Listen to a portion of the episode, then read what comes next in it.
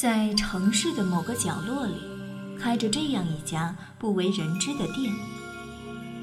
它没有固定的店面，甚至没有店名，没有人可以找到它，除非机缘巧合，除非……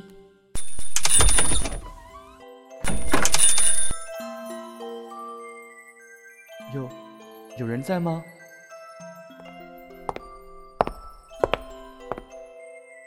欢迎光临黑白森林，这位客人，今天你要带来什么故事呢？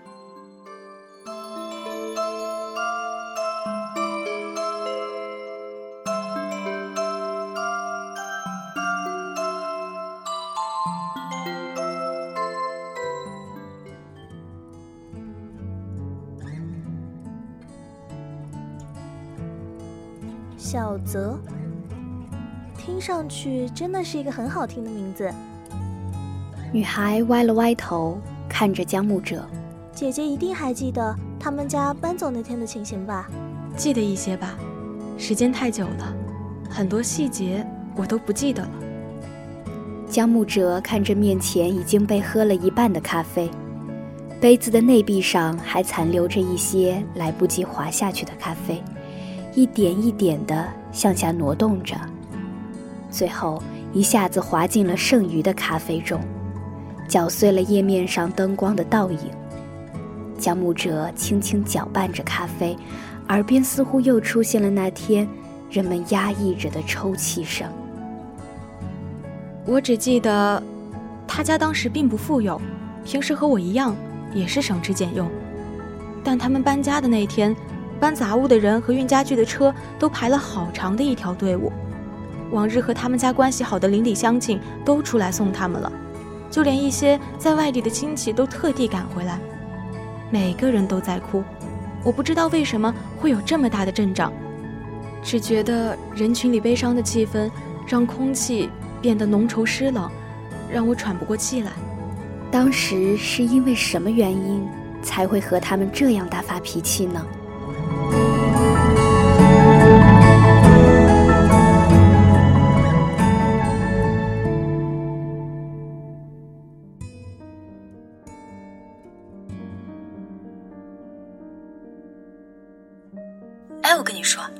那个江木哲吗？就是隔壁那个双胞胎中的妹妹。知道，你是不是想说他那个小跟班呢？我真的是烦死了，每次和他说话不出三句就开始小哲怎样怎样，搞得我们好像很想知道似的。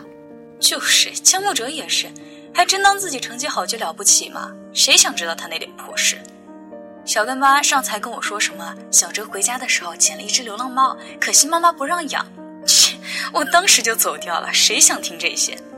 江木哲，你今天那个小跟班怎么没念着你啊？他不是平时一下课就过来找你的吗？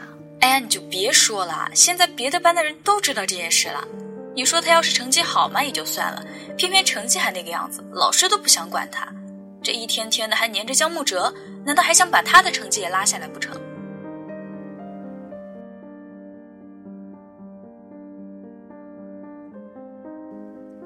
江木哲时常能听到这样的话语，一次两次他都不会在意，只当是别人的闲言碎语。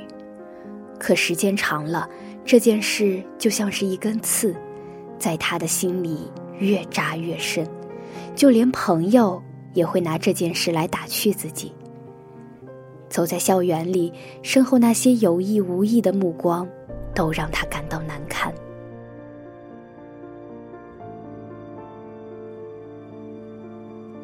江木哲听着小汤匙撞击咖啡杯的声音，忽然想起那枚静静的躺在自己抽屉里很多年的发夹，那是当初小泽送的，上面还有一个用热熔胶粘上去的草莓样子的装饰，用现在的眼光看，根本就是一个粗制滥造的地摊货。可在当时，这是大部分女孩心中小小的愿望。他曾不止一次的后悔自己当初幼稚的行为和想法。如果自己当初真的珍惜这段友谊的话，他就应该去维护小泽，而不是拿这个当借口去疏远他。姐姐，那你后来有想过去找他吗？女孩拿起自己的那杯咖啡，放在嘴边，轻轻的抿了一口，动作并不算优雅，甚至还有些拘谨，就像是在乡下野惯了的孩子，突然来到自己不大熟悉的城市，因为害怕别人异样的目光，不得不小心翼翼地隐藏起自己的笨拙，努力地融入到这座钢筋水泥的丛林里。姐姐。那后来呢？女孩似乎总有问不完的问题，心中对于这段往事的好奇心驱使着他不断探究下去。你们之前关系这么好，总会有一个共同的目标吧？你有试着去那个地方找他吗？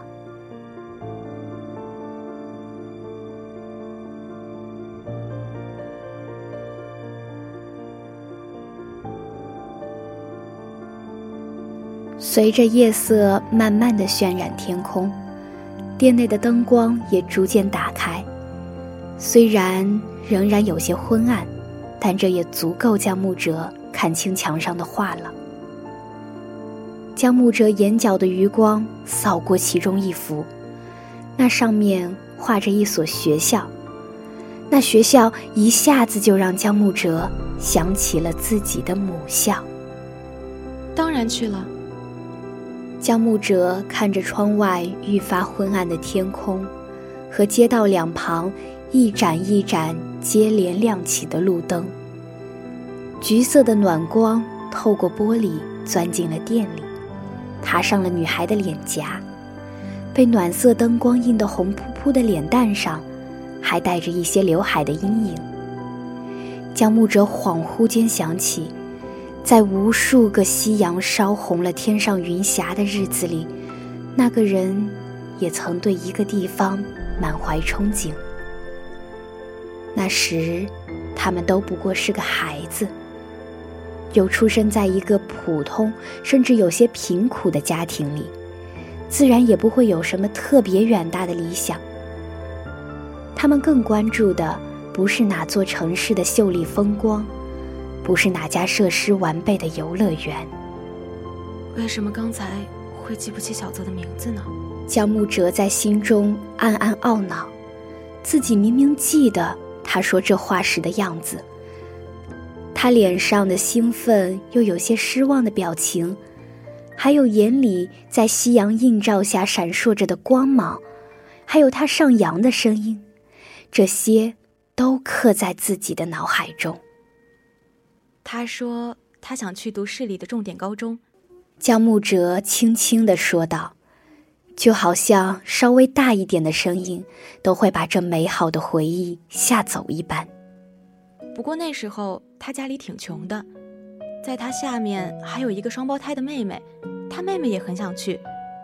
据说他爸一晚上没合眼，也没想出办法让两个孩子都上学，最后只能规定说谁成绩好。谁就上重点高中，剩下的那个就只能读当地的高中。那时候啊，大人们自己的日子过得苦，总希望孩子们以后不要遭这样的罪，又总觉得只有读书上一个好学校，日后才能有出息。我记得他不止一次和我说过那所高中如何如何好，要我怎样勤奋的读书，好日后能为自己挣下一个大好的前程。那姐姐，你在那个高中遇见他了吗？没有，我没有在那个地方遇见他。确切的说，我在升入高中之后，他在我脑海中的印象就渐渐淡了。我甚至很长一段时间都不会想起他。倒是王允，就在我隔壁班。但是姐姐，至少在你踏进那个校园的那一刻，你是想起了小泽的吧？女孩就像是江木哲肚子里的蛔虫，她的每一份心思，每一个想法，他都能猜中。你怎么知道的？语文阅读理解做多了吧？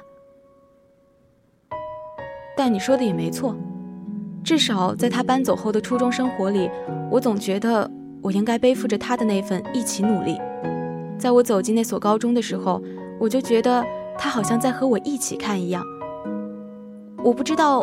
要怎么去形容那种感觉，就好像是心里的那份期盼终于得到实现了一样。想当初以我当时的成绩，也就是班级倒数，根本上不了中高。不过后来也不知道怎么回事儿，突然成绩变得好起来了。老师可能教这么多年书，也是见怪不怪了，对我的成绩没说什么。要知道。我觉得他不怀疑我是作弊，我就会感恩戴德了。要知道，可是姐姐，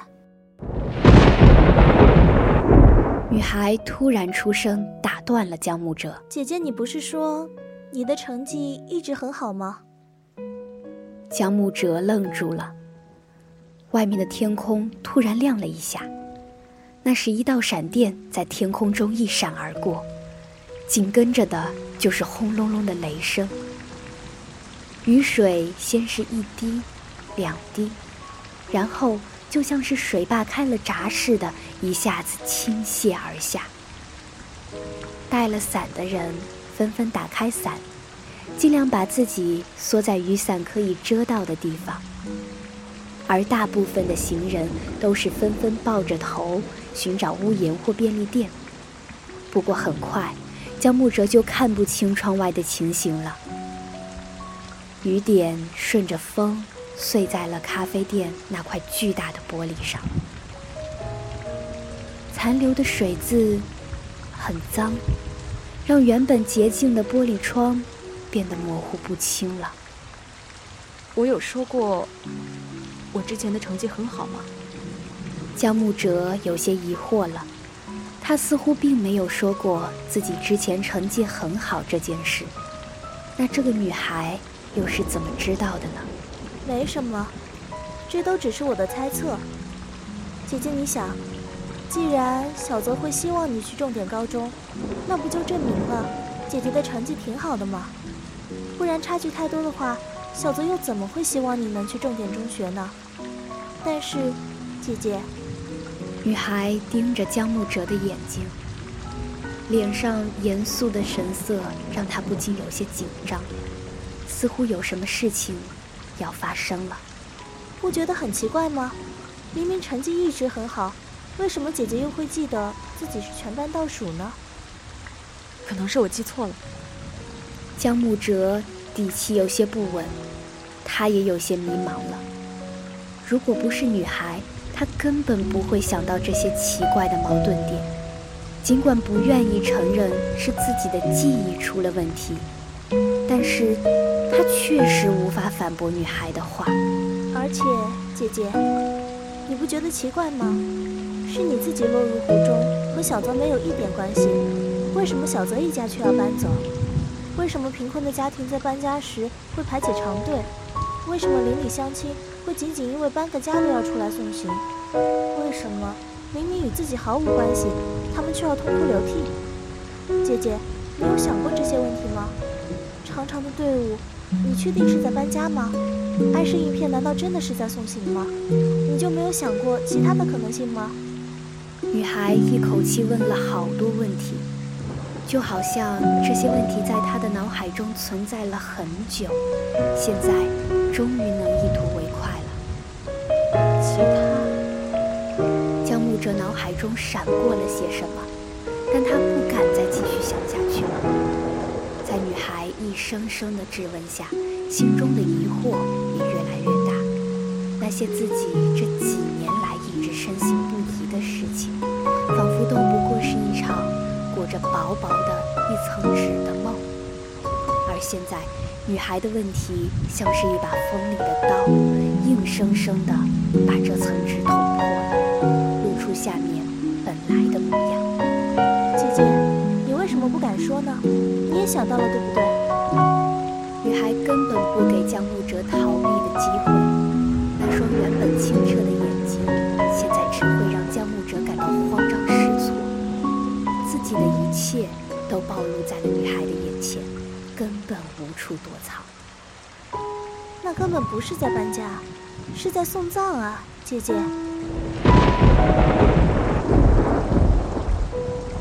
女孩刻意将“姐姐”两个字咬得极重，这个称呼头一次让江木哲感到脊背发凉。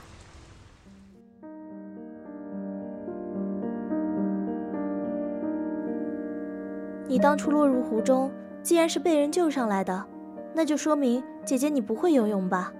那么，即便是王云跑得再快，这一来一回得耽误多少的时间？那小泽呢？你落水时，关于他的记忆去了哪里？他会眼睁睁地看着你在水里渐渐沉下去吗？你在上高中之后就很少再想起小泽，那你究竟是忘记了他，还是潜意识里认为他就在你身边？我我不知道，时间过得太久了，可能是我忘记了，那时候还小，哪里会记得这么清楚？江木哲摇摇头，低下头看着自己的手，不安的紧紧握在一起。姐姐，你在逃避什么呢？你们都有双胞胎姐妹，你就没想过，或许你和小泽是同一个人呢？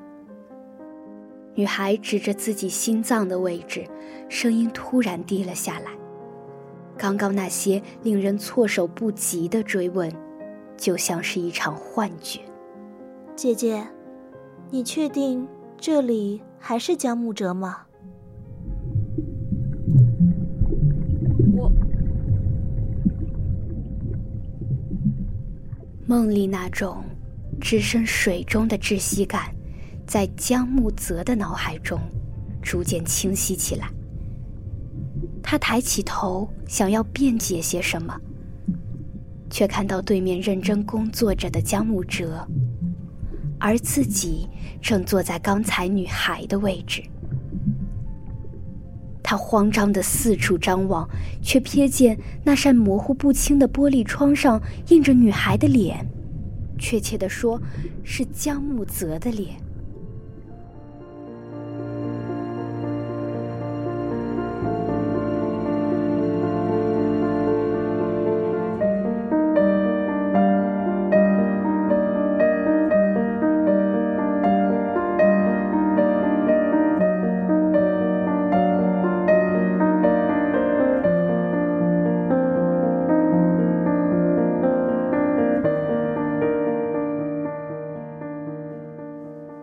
的磅礴大雨现在已经停了，玻璃上的水珠慢慢的汇聚在一起，最后支撑不住滑落下去。上面倒映着江木泽身后的一幅画，那是一幅全家福，上面有一个严肃的父亲，温柔的母亲，还有两个挂着灿烂笑容的双胞胎。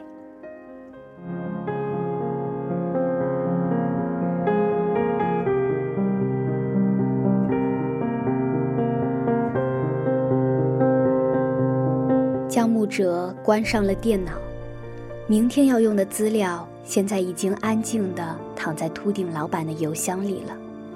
他喝完了最后一口咖啡，起身向店门口走去。被推开的门又一次碰到了悬挂在上方的风铃，清脆的声音在这个不大的咖啡厅里回荡着。门外。刚刚被雨水洗涤过的新鲜空气争先恐后地涌了进来。江木哲回过头，看着那个坐在卡座里盯着玻璃窗的女孩。她还是十几岁的样子，她的时间永远停留在了那个潮湿闷热的夏日里。再见了，姐姐。江木哲轻轻说道：“算是补上了许多年前那一次没来得及说出口的告别。”